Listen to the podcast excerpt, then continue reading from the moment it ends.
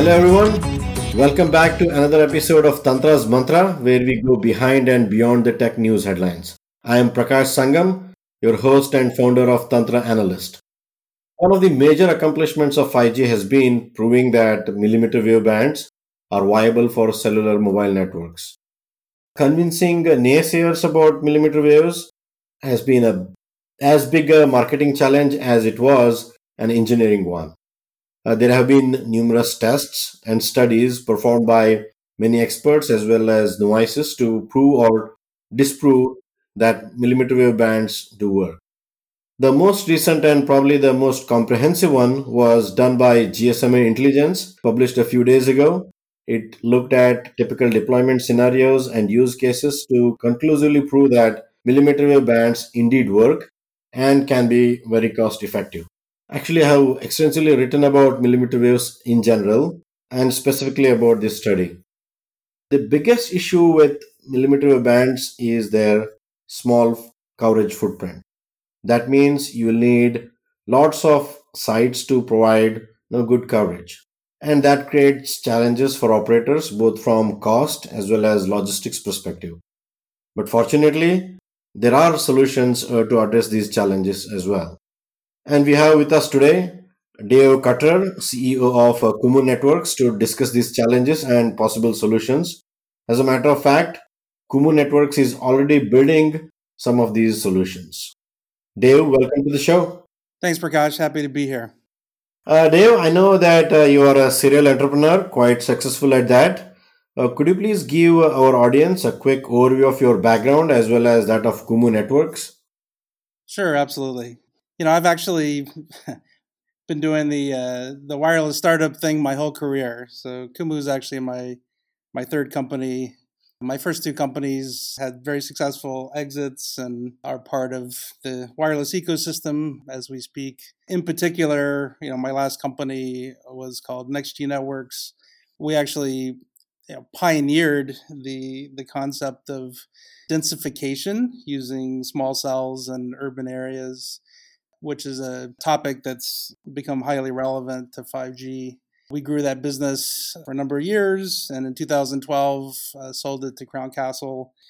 In a billion dollar exit, which turned out to be a great deal for everybody, including Crown, who's done a fantastic job of growing that business the last eight years or so. I got introduced to Kumu by some of the original investors, you know, tier one VCs who had you know spun the technology out of Stanford University and in short, Kumu has a, a deep technology that, that meaningfully improves the spectral efficiency of, of a wireless radio. It has application, you know, really to any wireless radio. So you know, Wi-Fi, you know, defense applications, but notably, we've we found an important market uh, the last few years in in wireless infrastructure. So 4G, 5G, and we'll talk a bit about that today, but I was very attracted to the Kumu story and I'm very proud to be part of, you know, commercializing that and, you know, being a big part of 5G as we move forward.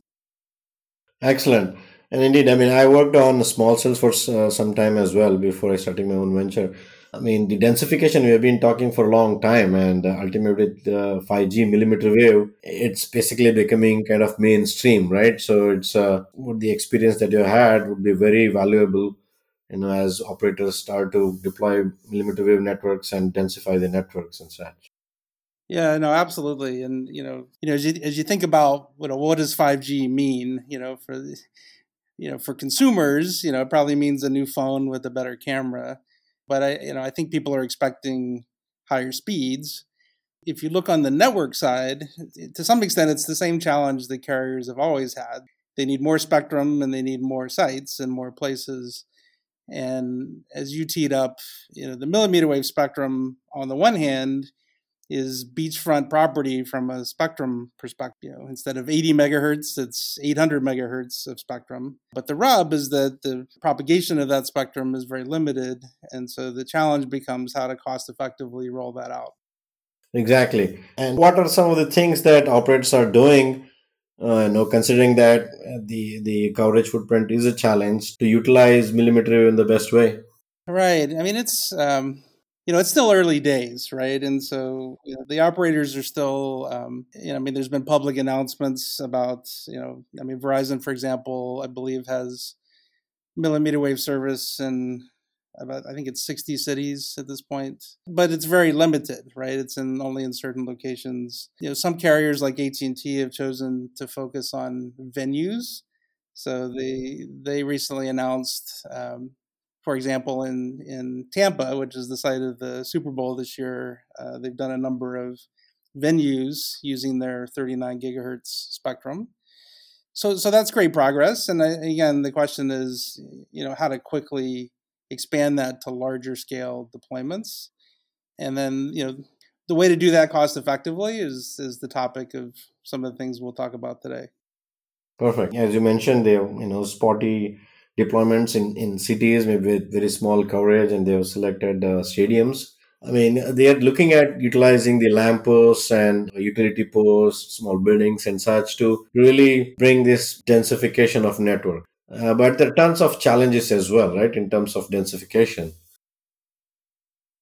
Yeah. So you basically need three things, right, for a site. You need a place to put it, which that has its own challenges, although the, the right of way infrastructure, particularly lampposts and utility poles, are fairly ubiquitous. So that you know provides a good place to put things. That infrastructure also typically has electrical power that's a solvable problem. The one piece of the site that's always the challenge is is how to get the backhaul, right? How to get the signals from the site back to the, the carrier's core network and you know the internet and so forth. And so that's where the innovation really needs to be to to make it cost effective.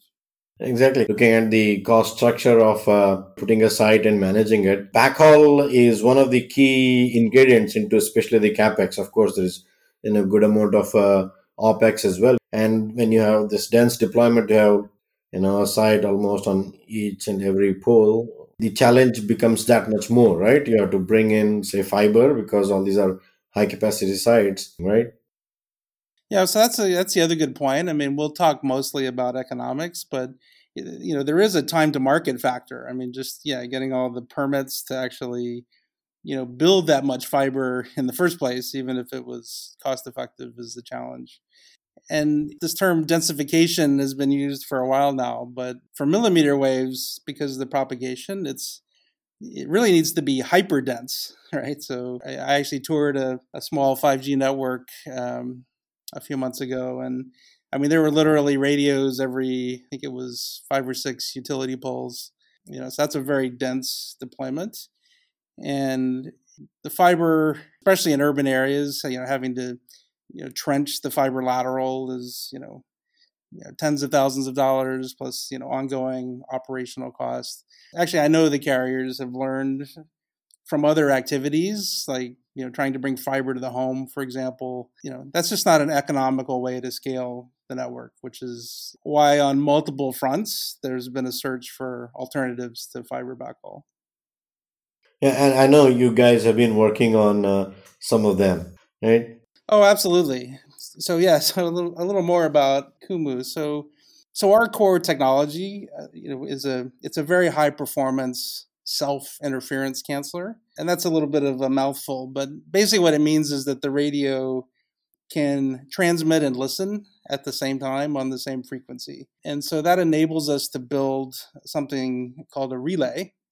And one of the things we've done in 4G is we have a we have a commercial LTE full duplex relay that allows for fast and cost effective deployments of small cells.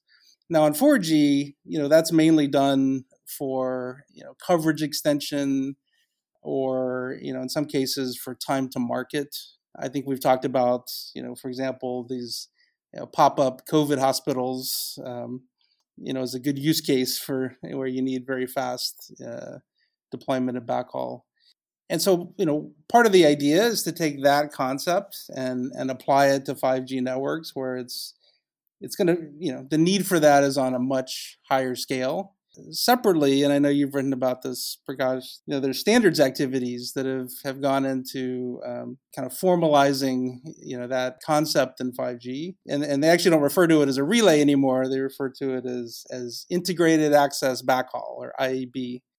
Yeah, I mean, 3GPP is famous for coming up with these acronyms. Yeah, IAB, mouthful when you, you know, spell it out, but it kind of conveys what it does. Actually, as you mentioned, IABs were approved as part of 3GPP's release 16 that was finalized uh, last year, I think in June it was.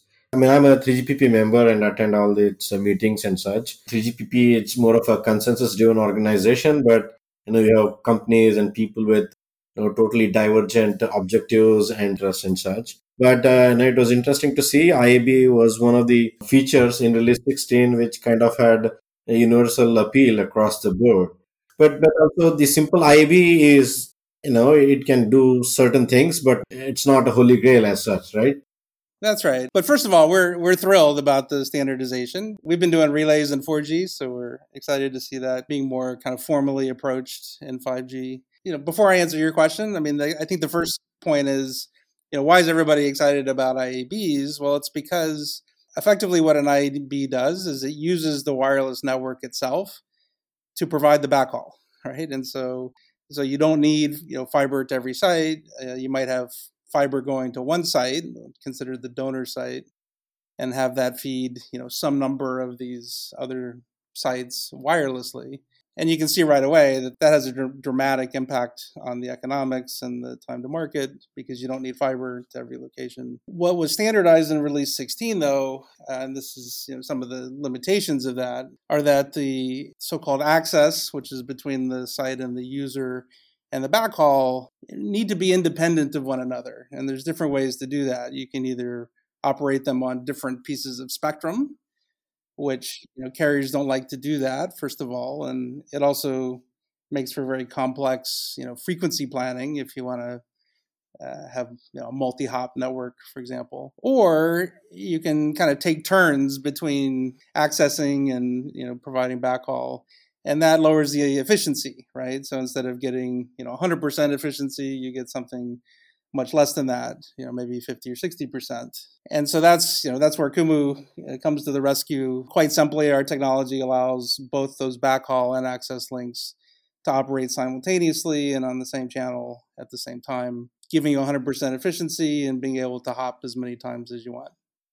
Yeah, true. I've worked on repeaters long back and some of the relays as well. I think that was one of the major issues that either you have to have a, dedicated uh, you know spectrum for it. And then that means as you mentioned do a frequency planning. And every time you add another node you basically have to look at this frequency plan and make sure you have to adjust it and such. So it was an ongoing concern you feel right? So you're saying with interference cancellation that you guys have you could use same spectrum on both sides of the uh, relays or iabs both for access as well as traffic yeah, absolutely. I mean, we already do that in our 4G product. We're you know well down the path of doing similar things in 5G, and um, there's a number of benefits to doing that, as you mentioned.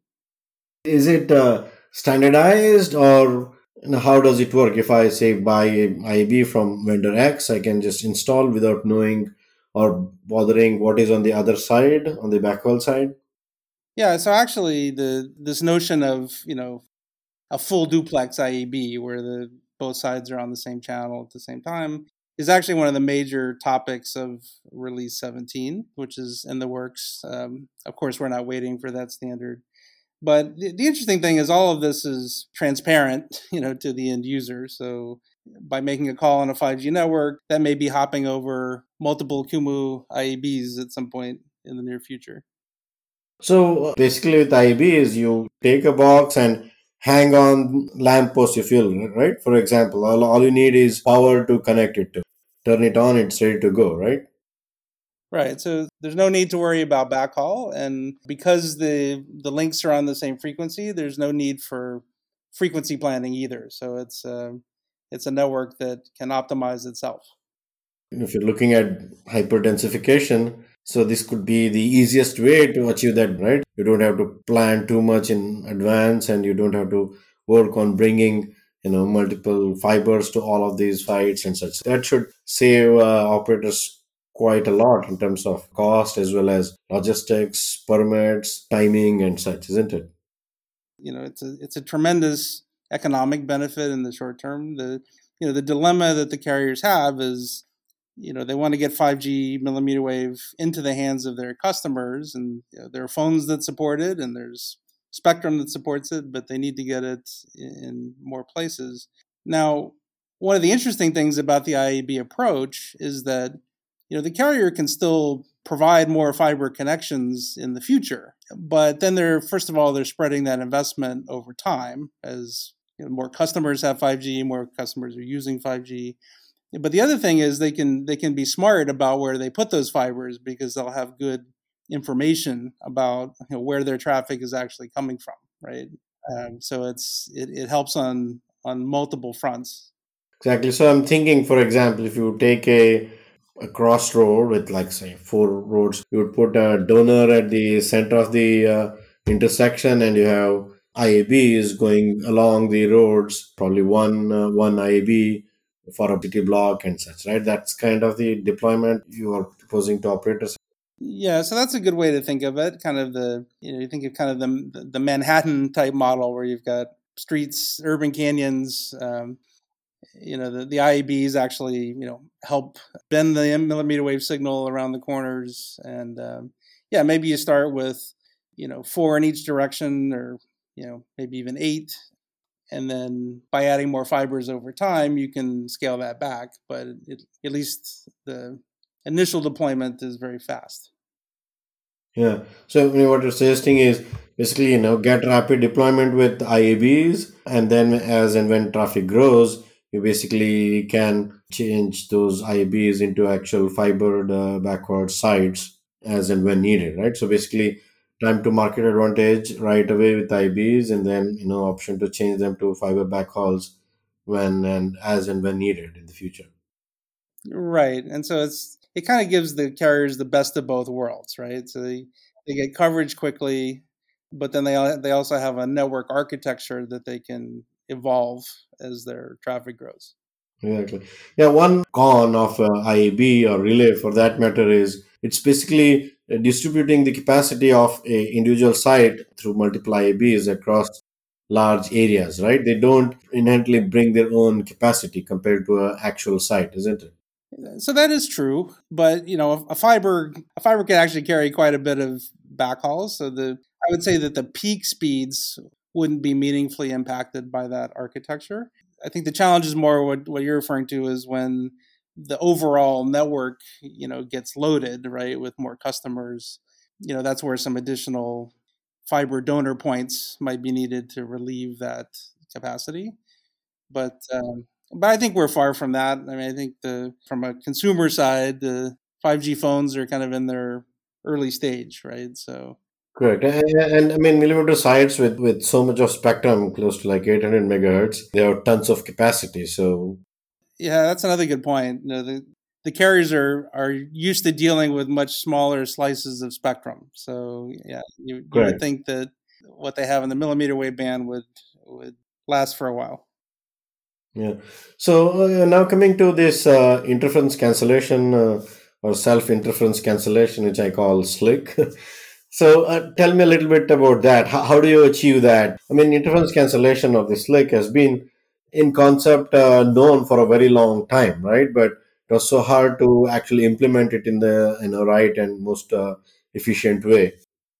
Yeah, it's an excellent question, and I like that term "slick." by the way. Yeah, so conceptually, it's straightforward, right? If, if, you can model the interference channel exactly, then you create the inverse of that and you subtract it out. And most people are familiar with the simple version of that, which is your noise canceling headsets that you wear watching Netflix or whatever. So, what we've produced and commercialized is is a it's that on steroids, right? So it's you know much higher bandwidths, much higher amounts of cancellation the wireless environment is challenging in that it's a dynamic environment, so the the channel is always changing, so we have to account for that. And you know, the early years of the company, we we we invested quite a bit actually in in all the building blocks that are needed to to make that work, right? So we've we've developed our own chips, we have you know, software, we built subsystems, and you know, at this point, it's um, it's clear that you know the technology works and you know can pre- be produced at scale. What we've really spent the last couple of years on is you know getting that into you know commercial products that can be consumed by the ecosystem and we did that successfully in 4G. 5G is interesting because number one, first and foremost, the opportunity and the need is is much higher, as we've been talking about. Second of all, the standards activity behind it is is quite an enabler for everyone. And, and lastly, I'd like to mention that the other development that's happened in the industry is the Open RAN initiatives, which you know, kind of touch many aspects of the network, but as it relates to cancellation and, and full duplex. So those open RAN interfaces now provide kind of a natural insertion point for the cancellation technology, which, you know, not to get into too many details, but that's been one of the challenges in the past is where do you put the canceller? How do you integrate with gNodeB or eNodeB? Where do you get the signals? And and so that's actually now been greatly simplified, and it actually allows companies like Kumu and, and others, um, you know, to work with a much wider set of, of radio vendors. Yeah, that's an interesting point. Earlier, I mean, you only option for you guys was to go sell this to uh, you know these large infrastructure providers, which have their own interest and probably they're working on their own technologies and such. But with Open RAN, the landscape is much different. You get many more opportunity to go sell and integrate your technology, right? That's exactly the point. Yes. Very well. So you said already have a 4G product uh, with uh, SLIC. Where are we with the 5G versions of Slick? We're testing prototypes uh, as we speak. So there'll be some there'll be some more uh, announcements later this year. Okay, perfect. So we are all on, well on the way because Verizon, AT and T, they said they were testing uh, even last year and uh, looking for deployments this year. So you think most of them, or at least a large portion of them, would be with uh, interference cancellation, not using uh, either double the spectrum or uh, time duplex? Well, there's a variety of approaches, but yes, I mean we we believe uh, the single frequency aspect of what we enable is is going to be widely utilized. Um, yes, there are trials going on. I think some deployments will happen this year with wide wide scale deployments to follow. Right? You know, there's there's a process to get in into the networks, but uh, you know, in, in my world, that's that's pretty quick. So thing, things are coming soon. Yeah. So you you so you're you're looking at as customers primarily operators, vendors. How is the uh, you know supply chain and the value chain set up? You know we are in the mix of traditional deployments as well as a lot of this open and virtual RAN things coming up. We do prototypes to you know trial with carriers and demonstrate capabilities, but our our go to market model is to is to sell our technology and have it be you know integrated into the you know the system vendors products. I see. Okay. So you're pretty confident uh, of uh, 5g iabs the called with Slick, getting onto the mainstream pretty soon then? Absolutely. I couldn't be more excited about the you know not only our progress but the the developments in the industry that have created that situation, and uh, you know, we're just happy to be a part of it. That's great. I mean, there's so much of talk about millimeter wave. There's so much of questioning of whether they would work or not. But hopefully, we are beyond that stage now, and actual deployments happening, and there is this uh, you know recognition of this need for hyperdensification, and you know there are tools available to achieve that. It's great news for the industry as such. Yeah, and from my perspective, it'll be interesting to see kind of who gets out first and who's the most aggressive. I think I think this could be a situation where the first mover has a has a strong advantage, right, in terms of kind of brand recognition in 5G and you know, providing that good quality service to their customers. Excellent. I think we covered a lot of ground. Any final comments or thoughts? Did we miss anything? I don't believe so, Prakash. You know, it's. Uh, it's always good to talk to someone like yourself who's been right in the middle of all this. And uh, we're very excited about what Kumu can do for 5G and uh, looking forward to it. Thank you. And, and I think that that's the one beauty of 5G. In 4G, a lot of the action happened on the OTT side, whereas on the deployment side and such, it was in the same word, large infrastructure companies trying to provide the infrastructure. But uh, 5G with the you know these architectures with Open RAN coming in, there a lot of scope for innovators like Kumu to play a key role in uh, in making a lot of things happen. Yeah, I mean, the ability to deploy things quickly, cost effectively, in a hyper dense way is is critical, and we're right in the middle of solving that problem. Very good, and best of luck with your uh, endeavors to bring that to fruition. I'd like to thank uh, Dave very much for all the information and insights he's provided. It's a lot of exciting stuff. Dave, really appreciate you coming on to Tantra's Mantra. Hope to see you back soon on the show. Absolutely, Prakash. Thank you. All right, folks, uh, that's it for now. Hope uh, it was informative and you found it to be useful. If you did, please hit that subscribe uh, button down there. I'll be back soon with another episode, putting light on another interesting uh, tech subject. Bye bye for now.